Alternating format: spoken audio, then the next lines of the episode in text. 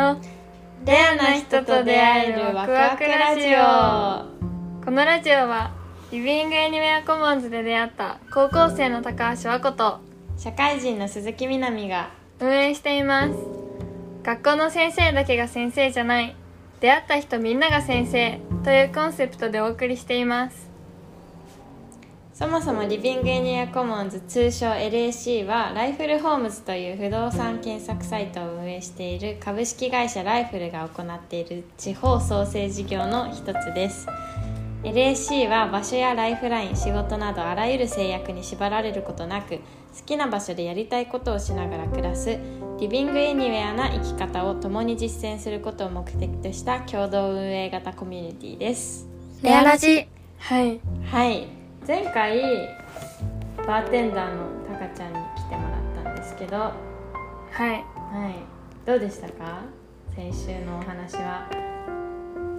そうですね。多分先週の放送の中でも私言ったと思うんですけどそもそもバーテンダーさんがどういうお仕事をされてる方なのかを知らなかったのでうん。それをなんかこう率直に「バーテンダーさんってあの振ってる方ですか?」みたいな質問とかをできて、なんか聞けたっていうのが良かったなって思いましたね。うんうん。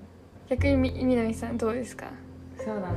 なんかバーテンダー何って言われてなんとなくはイメージはつくけどうんうんあんま知らなかったから私も聞けて面白かったしそれで返ってきた回答が結構意外だったからなんか、あの大事なのってその美味しいカクテルを作れるっていうところだけじゃなくてむしろそれよりもなんか人柄とかコミュニケーションの部分っていう風に言ってたのが、結構意外ってかそうなんだ知らなかったなって思ったしで実際なんかラジオ、タカちゃん出てもらってうん。めっちゃなんかなんだろう雰囲気すごい和やかになったというか、落ち着く雰囲気ねなんかもう声だけで結構。そう。なんかバーにいるんじゃないかって。思ったって言ったら大げさだけど。そんななんか包み込んでくれる感みたそいうな。そうそうそうそなんかバーテンダーさんって必要以上にこう干渉しないみたいな。ううん。すごい無口みたいなイメージがあったんですけど。うん。なんか人柄が大事ってところがあ別に無口な感じじゃないんだと思って。うんうんと大人になったらバー行ってみたいなと思いました。ね。行ってみたまだ行けないから。そうだね。そういえばそうだ。はい。一緒に行きましょう。お願いします。ぜひ。タカちゃんのとこにぜひ一緒に行きましょあと3年後とかですよ。うね。でもその頃にはさちょうどタカちゃんのお店もできてるかもしれないじゃん。確かに。ね。行きましょう。行きましょう。っていうねタカちゃんの回だったんですけどはい。実は続き実はまだねがあったんですよね続きがあって。たかちゃんさんたかちゃんさんもみなみさんもフリーランスなったばっかりというかって言ったところでなんかフリーランスのなかなか聞けない大変な部分とか結構私の中ではフリーランスって楽しいことばっかしてめっちゃキラキラしてるイメージだったんですけど実はそうじゃない裏側っていうのがたくさんあってそのあたりをなんか私が純粋に疑問に思ったので聞いてみたりとかしたっていうところが実はあったのでそこを今回はスピンオフ会として配信していきたいと思います。はい。ではおお聞きください。さい。レアラジ。他にわこちゃんそろそろね時間がやってきていますけど聞きたいこととかありますか？そうですね。うんなんかすごい人と出会うっていうのがすごくキーだと思うんですよねバーテンダーさんたちって。そこから次につながるお仕事があったりとか新しいメニューになったりとかみたいな、なんか他にそういう出会いがあるんじゃないかなみたいなお仕事ってうん、なんかあったりしますか？バーテンダー以外で人と会ってなんか成長したりとか新しい出会いが生まれる職業っていうこと？はい。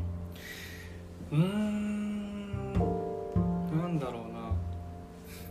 それこそもう今フリーランスだったりとかリモートワークとかそういう働き方が増えてるからあんまり職種にこだわらなくてもいいのかなとは思っててうーんなんだろうな難しい。ね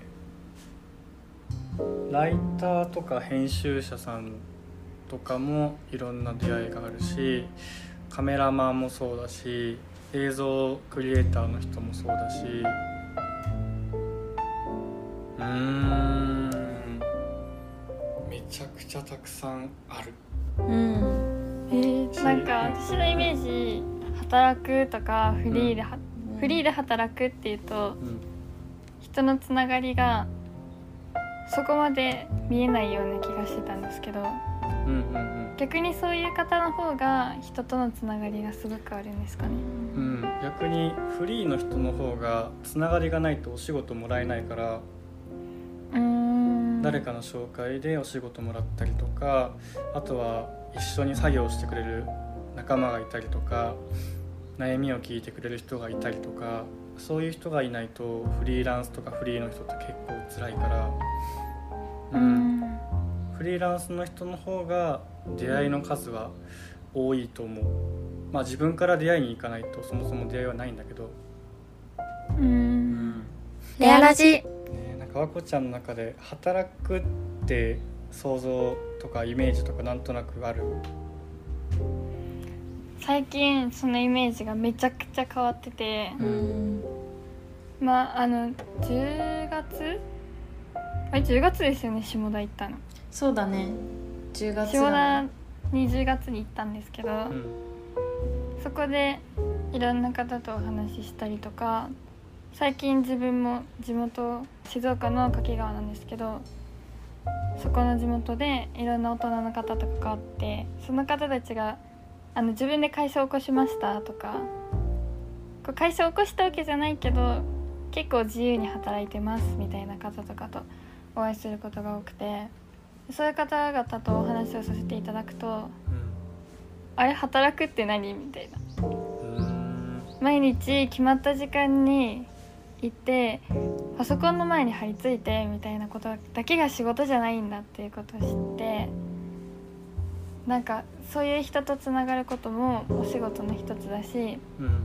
何かなんだろう自分の持ってるものを PR することもお仕事の一つだしうん。誰か困ってるこ人がいた時に手を差し伸べるのもお仕事の一つだし。うん。なんか仕事って一概にくくりきれないなってすごく思って。でその中で自分がなんか仕事っていうのの一つで惹かれたのはそういう人と出会うっていうこと。だしそこでつながりを作ってその人たちと何かするみたいなことにすごく惹かれたので。うんなんかそういう働き方いいなと思ったけどやっぱりなんかお金のこととか考えるとうんめっちゃ難しいとこもあるんだなと思って。うん、ん。確かにレアラジ。お金の心配は絶対にした方がいい。無防備にフリーランスになると本当に後で地獄を見るのは自分だから。最後の最後で。うん。お金の面ではね地獄は見てる。けど地獄見てるんだ。Now 地獄見てる。Now で。Now か。Now だよ、まあ、ただそうなんだね。南さんもフリーになったんですか？フリーになる？フリーだね実質。フリー。フリーになるつもりはあんまりなかったけどそう業務委託で傍らいろんなことを時給でまあほぼバイトみたいな形でお給料もらってやったりしてるから。うん。絶賛この前タカちゃんからあのん。紹介してもらった、何も分からずフリーランスになっちゃいました。どうしようみたいな本。また？買った。お。買ったのでうん。そう。勉強しようと思ってて。そう。LAC にはフリーランス結構フリーランスの人多いから一緒に勉強しようってね、話してたよね。地話してた。獄はねみんなで脱却しよう。そうだね もう年度末に確定申告合宿みたいなのやりたいもん。ね。それは本当やりましょう。あ、ね。言ってたよね。浜さんにお願いするみたいなあそうそうそうそうそうそう。だからなんかそこにそれ公開にしても面白いかもしれないね。で若ちゃんみたいな面白いですよね。なるね。ほどね。だってそもそも確定申告何から始まそうだよね。まあ、私もそう。だからなんかね。そうそうそうフリーランスのリアルをちょっと暴くみたいな。自分。えめっちゃよくないです自らか暴くっていう。うん。フリーランス企画にしましょう。フリーランスブログ。それはぜひやりたいね。いいねもう YouTube にうん。あげましょうその辺全部。そうね。じゃあ年末はそれをやるということで。そうだね。3月かな。3月3月遅いかな。3月じゃ遅いか。2月ぐらいから？10、うん。あれ？あ年度末だから。そうそう3月。あそっか。うん。やだな確定申告なんてもう今からね。私もちょっといつも頭よぎってあーってなって。旅しなんがら。なかフリーで働きたいとかうん。思う高校生とかいると思うんですよね大学生とか、うん。あんまりなんか結構周りも就職したくないとか社長になりたいとかうん。言ってる子とか結構いるから、なんかそういう人たちが実際にフリーランスの方がのそういう裏側うん。多分職業としてフリーランスこうですって説明するときにうん。されない裏の話みたいな、うん。うんうん。気になります。そうだねそうだね。リアルリアルが。確かに、ねなんかキラキラしたうん、そうそうそう、うん。話だけじゃなくてね。うん、だからうん。フリーランスの人のインスタとか見てるとさ「えめっちゃ旅してる。めっちゃ美味しそうなもの食べてる。えめっちゃいろんなとこ行ってる。えなんか人と話してる楽しそう」ってなるけど。いやそのその裏で本当に確定申告。わかんない。納期納期納期みたいな。地獄。ねあるあるだよねきっと、まあ、そう。だから。それをしてでもやりたい。それとでもなんか雇われるストレスとかなんだろうね。まあいろいろと、うん。天秤にかけた時にやっぱりすごい自由に働けるから続けてるんだとは思うけど、ずっとキラキラじゃないよっていうのは、そうだね。ね。い伝えとかないとちょっとね。レアラジ赤ちゃんに問題です。はい。赤ちゃんに問題です。自由の反対言葉は何でしょお。うえ？自由の。自由の反対言葉。自由の反対言葉。じゃあみなみちゃんも一緒に考えて。一緒に考える。何でしょう？自由の反対言葉。さあ自由の反対。辛いの反対は甘い、自由の反対は何でしょう？シンキングタイムです。これこれ当てたらすごいと思う。ええ聞くぐらいだからさうん。なんかちょっとひねってるんだよね。ひねってるっていうかえそうなる？そひねってはないれってなる割と単純だよ。うん。トンチじゃない。えこれ私の考えとかになっちゃうんですけど、うん。私自由じゃなかったら死にそうです。死死にそうです。も う自由し人すぎて。うん。なんか縛られたらうん死んじゃう？きあなんか全然ちょっと話変わるんですけど、うん。なんかあのスクーリングがあってうん。なんか私通信だからスクーリングで年に何回かしか学校に行かないんですけどうん。なんかその学校にいる間のこう証明みたいな感じで、うんうんうん。なんか手首にバンドみたいなのをつけさせられたんですよ。うーん。でそれだけでなんかめっちゃ気持ち悪くなっちゃって。うんこれ1個でめっちゃ縛られてるじゃん自分みたいになっちゃって。すごい気持ち悪かったんで多分私無理だなと思いました縛られる環境。うんなるほどね。自由じゃなかったら死んじゃう。しだから死んじゃうって思います。なるほどね。私も死んじじゃうと思うけど、うん。俺も死んじゃうよ。なんだろう。死んじゃうと思うけど私逆になんだろうな。我慢できちゃうタイプでもあるんだよ。もうしし死んだままいけちゃうっていうか。死んだままいけちゃう？そう死んだままいけちゃうタイプでもあるからうん。なんかなんだろう。そう。自由な状態を保っとくのも結構難しくって。簡単に人の、なんだそのよく言う心のコンパスみたいなのが気づいたら人の方向に向いてたりしちゃうから、自由の反対何っていう質問に答えるとしたらやっぱ、まあ、縛りとか束縛なんじゃないでしょうかって思うけどね。ですね。俺もね最初そう答えた「え縛られるとか、うん、何不自由とかですか?」って聞いたら「違う」うんって言って。自由の反対は責任。責任。そう自由でいるためには全部の責任は自分にかかってくる、仕事をしないのも自分の責任、うんうんで旅して怪我するのも全部自分の責任うん人間関係ぐちゃぐちゃになるのも全部自分の責任うん。自由って何でも行動できるし何でも自分の裁量で決められるけどでもその逆を返すと全部自分でやんなきゃいけない。うん。だから自由でいるためには責任が必要、そうかもうん、お金のずっしりくるな。だからお金もね。そうだね。わかるな。自由に責任は絶対伴うマジで。うん。そう。だから自由にやりたい。会社で働きたくない。自由に働きたい。じゃあもう全部責任は自分に行きますよ。うんうん。そうだね。うん。